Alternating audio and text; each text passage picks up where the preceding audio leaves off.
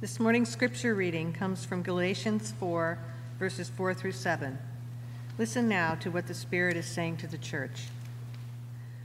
But when the fullness of the time was come, God sent forth his Son, made of a woman, made under the law, to redeem them that were under the law, that we might receive the adoption of sons. And because ye are sons, God hath sent forth the Spirit of his Son into your hearts, crying, Abba, Father. Wherefore thou art no more a servant, but a son, and if a son, then an heir of God through Christ. Friends, this is the word of the Lord. Thanks be to God.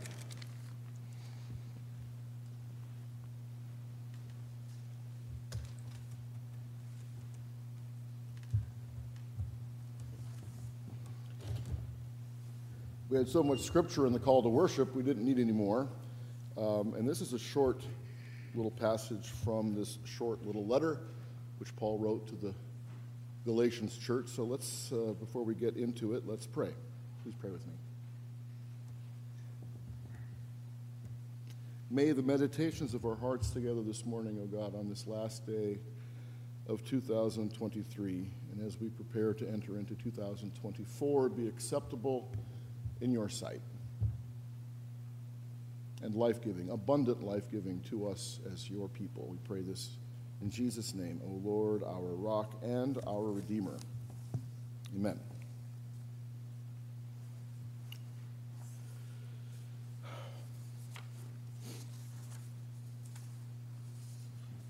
Keep praying. I think I forgot part of what I'm doing. Oh.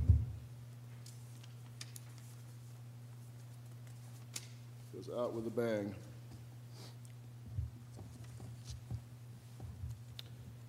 I'm not one for New Year's resolutions, really. I um, have found over my life that uh, my expectations of fun on New Year's Eve uh, kind of start off the year in kind of a sort of a downer because every time I expect to have a great time on New Year's Eve, it never quite lives up to uh, my expectations. Uh, I could go through a litany of parties I've gone to where it just wasn't what I expected, what I hoped, and I went home early. Um, not a big party guy anyway, uh, so uh, it never quite worked for me. But I have had some fun or funny moments on New Year's Eves in my life, and what I really remember um, is a call I made to my parents many years ago. I called from New York back home to Washington State on New Year's Eve, and I said to my my father, I said, Dad, what's your New Year's resolution going to be this year? And he said, I am going to try to be the best husband I can be to your mother every day of the year. I thought that was pretty good. And so I, then I said to my mom, Mom, what's your resolution? She was on the, what we called in those days, the extension, the other phone.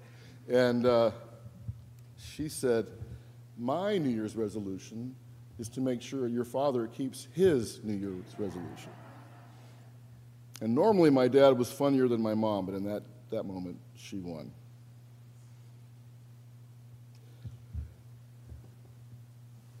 The world is a mess these days.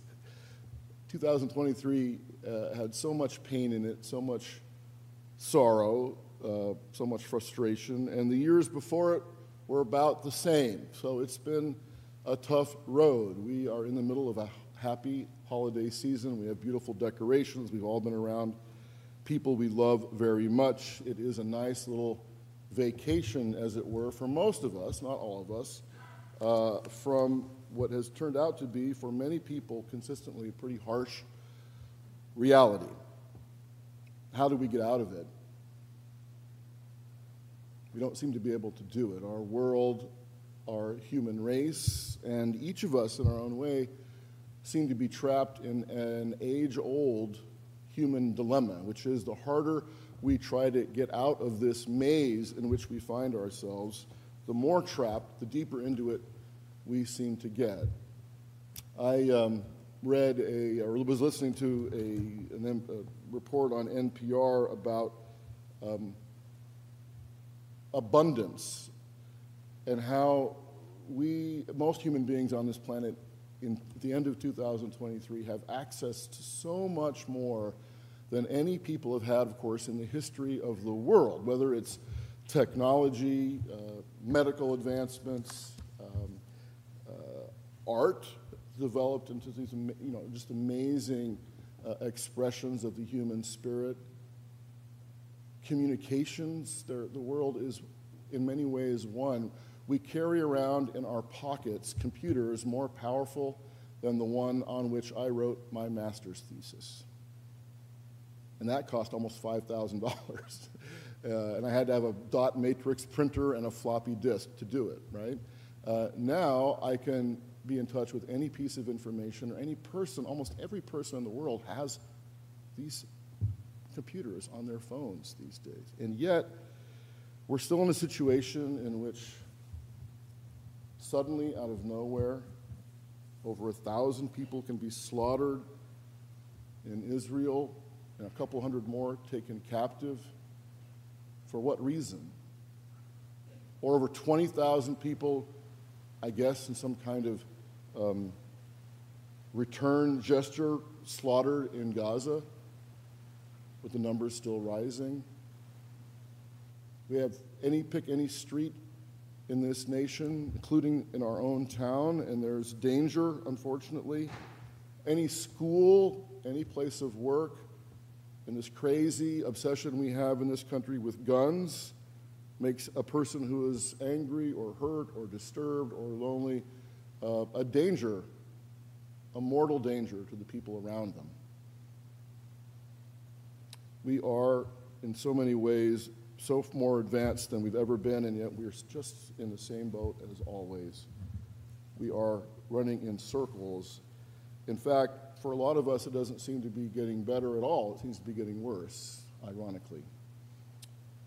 So let's take a look at this little brief passage from Paul's letter to the Galatians church and see what it has to say about um, what's ahead of us in this new year. It's a good time to contemplate what lies ahead. I had a professor in seminary, uh, preaching professor, who said every worship service should be centered around the expectation of a good word. So, what is the good word that comes to us today? in this fragment of a letter we have, this one side of an ongoing conversation between Paul, the founder of this church, and the members of the church back home who are trying to figure out how to live together and to live in the world as followers of Jesus Christ. Paul writes, But when the set time had fully come, God sent God's Son, born of a woman, born under the law to redeem those under the law, that we might receive adoption of daughters and sons. But when the time had fully come, God sent his son. That's Christmas, in case you didn't catch it. And the reason that first Christmas happened, Paul is saying, is to liberate us from the tragic delusion of our perfect selves. Jesus hadn't been gone all that long, and the Galatians, like us today, were trapped. That early church was already arguing and fighting, which is sometimes what churches do. And they were arguing about whether or not Jesus came so that all of us would have to abide by every little rule in the Bible, every jot and tittle, as they say. One side of the argument said if you want to follow Jesus, you have to be a Jew like Jesus. Follow the law, the Bible, what we call the Hebrew Scriptures, or what we call the Old Testament. The other side of the debate said no, things are different now. It's not about perfecting yourselves, not about being good or doing good, because that's impossible. Paul says it's absolutely not necessary to follow every little rule because you can't do it. And by trying to do it, you set yourself up or uh, those around you, your children, your community for failure. So as we get ready to start 2024, Many of us today have that same feeling.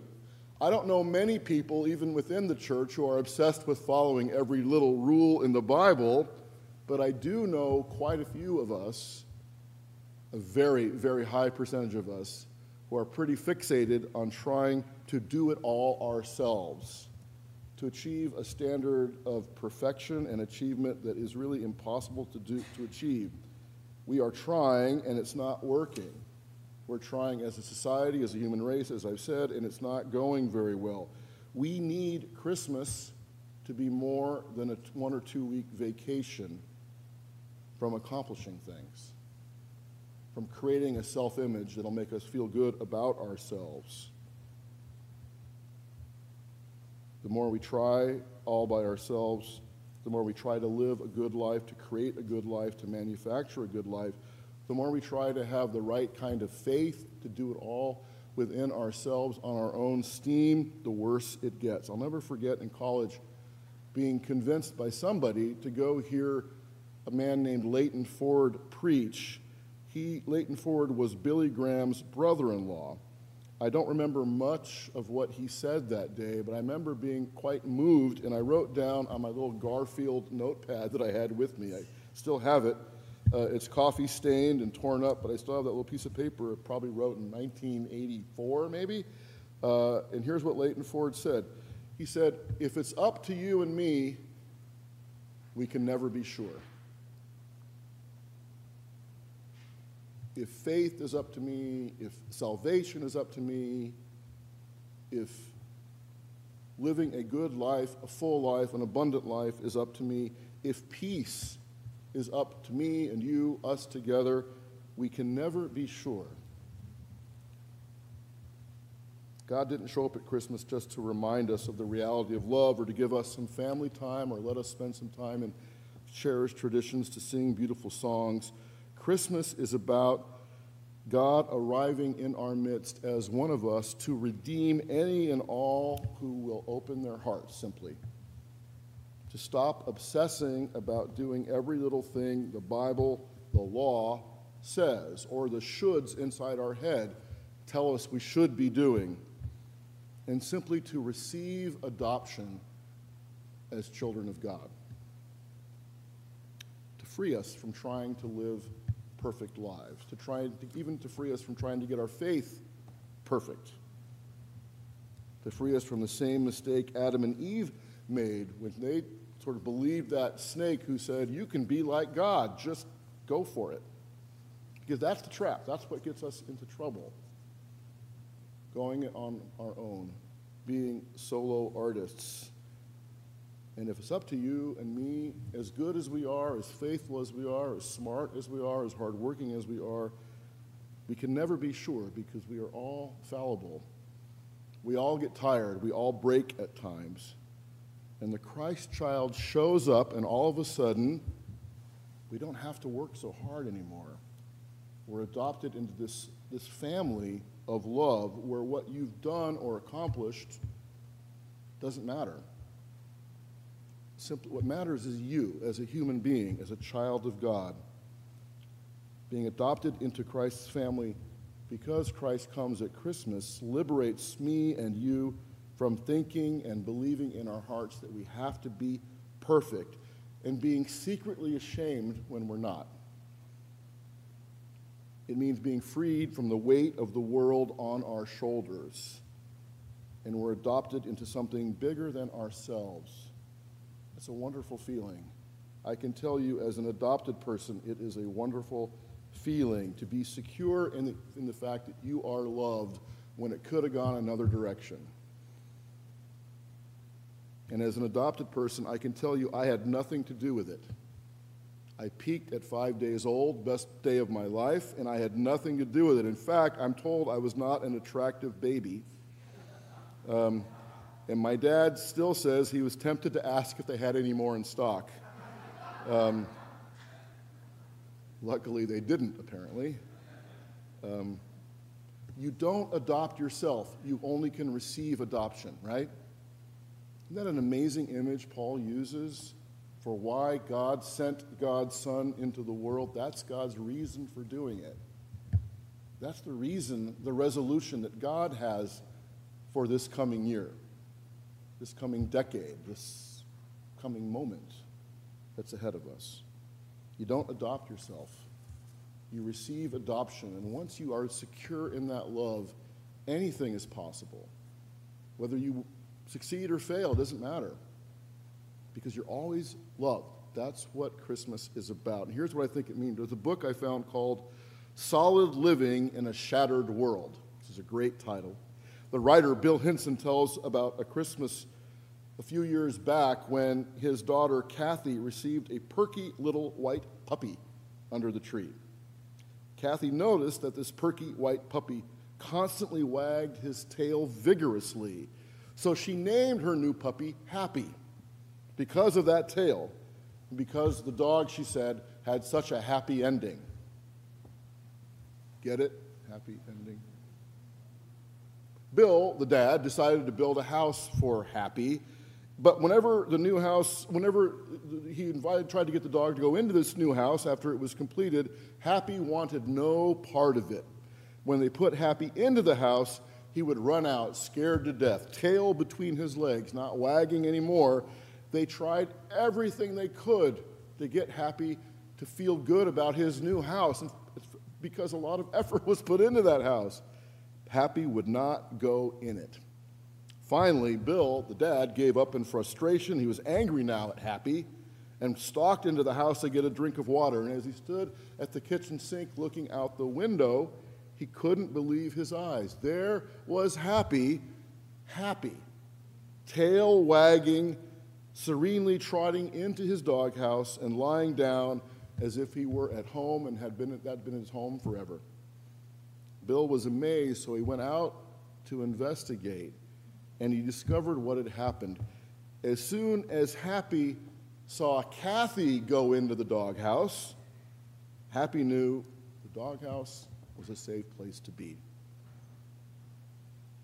When Happy saw Kathy go inside, he trotted right in beside her and sat down.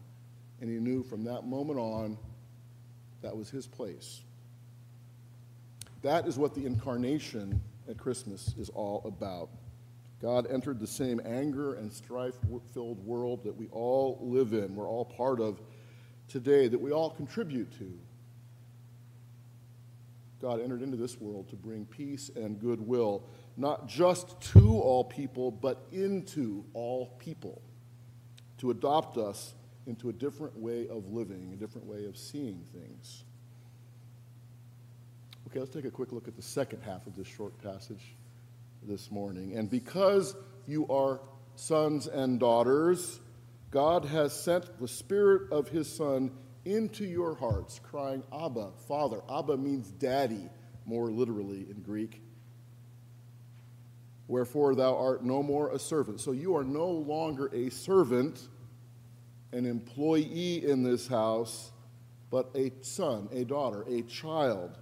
And if a child, a son or a daughter, then an heir of God through Christ.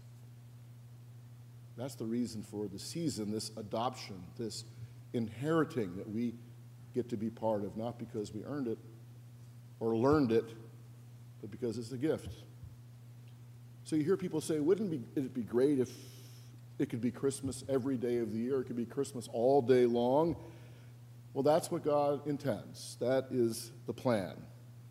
That is God, why God invaded our planet that first Christmas and gave us this gift, this gift of this child.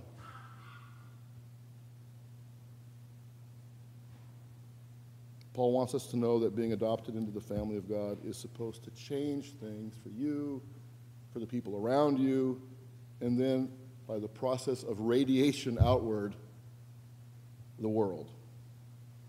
If you and I were to live the way Christ intends for us to live, simply as loved people, secure in that knowledge, that certainty of who we are, we'd be willing to risk anything, anything to make sure that love is not only in us, but shared with other people. If we lived Christmas out on a daily basis, the love, compassion, and generous service that Jesus brings into the world, then the world would change. Slowly, maybe, but persistently, inevitably. And Paul says, You can't do it by yourself. I can't do it. We even together can't do it. We have to accept that hard truth. But we're not alone in this. This is what Christmas means. And the Spirit of God's own Son comes into our hearts if we simply face that hard truth that we can't do it alone and let that Spirit come in. The world is waiting, I think, for the people of God to live out what we say we believe, what we sing about and pray about on Sundays. Not just one time of the year, but all throughout the year, every day of the year. Could it happen? It seems like a far fetched dream right now. But that's the meaning of the kingdom of God. We say, Thy will be done. Thy kingdom come. Thy will be done. If you read through the New Testament, you'll note that Jesus talks about the kingdom of God all the time. And by the way, the New Testament's a lot shorter than the Old Testament, so I'd start there. But count how many times Jesus mentions the kingdom of God, or Google it. That's sort of the way to do it these days. But that was his primary purpose. That's the reason he has arrived. That's the purpose of Christmas. It's God's new resolution, not just to get you and me into heaven, but to get heaven into us right now. Christmas is over, but the Christ child is here all year if we allow him into our hearts, not just into our vacations. I'll conclude with words of the great theologian Paul Tillich, who wrote, There is something surprising, unexpected even, about the appearance of salvation, something which contradicts pious opinions and intellectual demands. The mystery of salvation is the mystery of a child. A child is real and yet not real. It is in history and yet not historical. Its nature is visible and invisible. It is here and not yet fully here. It is manageable but not controllable. And just this, Tillich says, is the character of salvation. Salvation has the nature of a child, a child who's here to stay. Amen.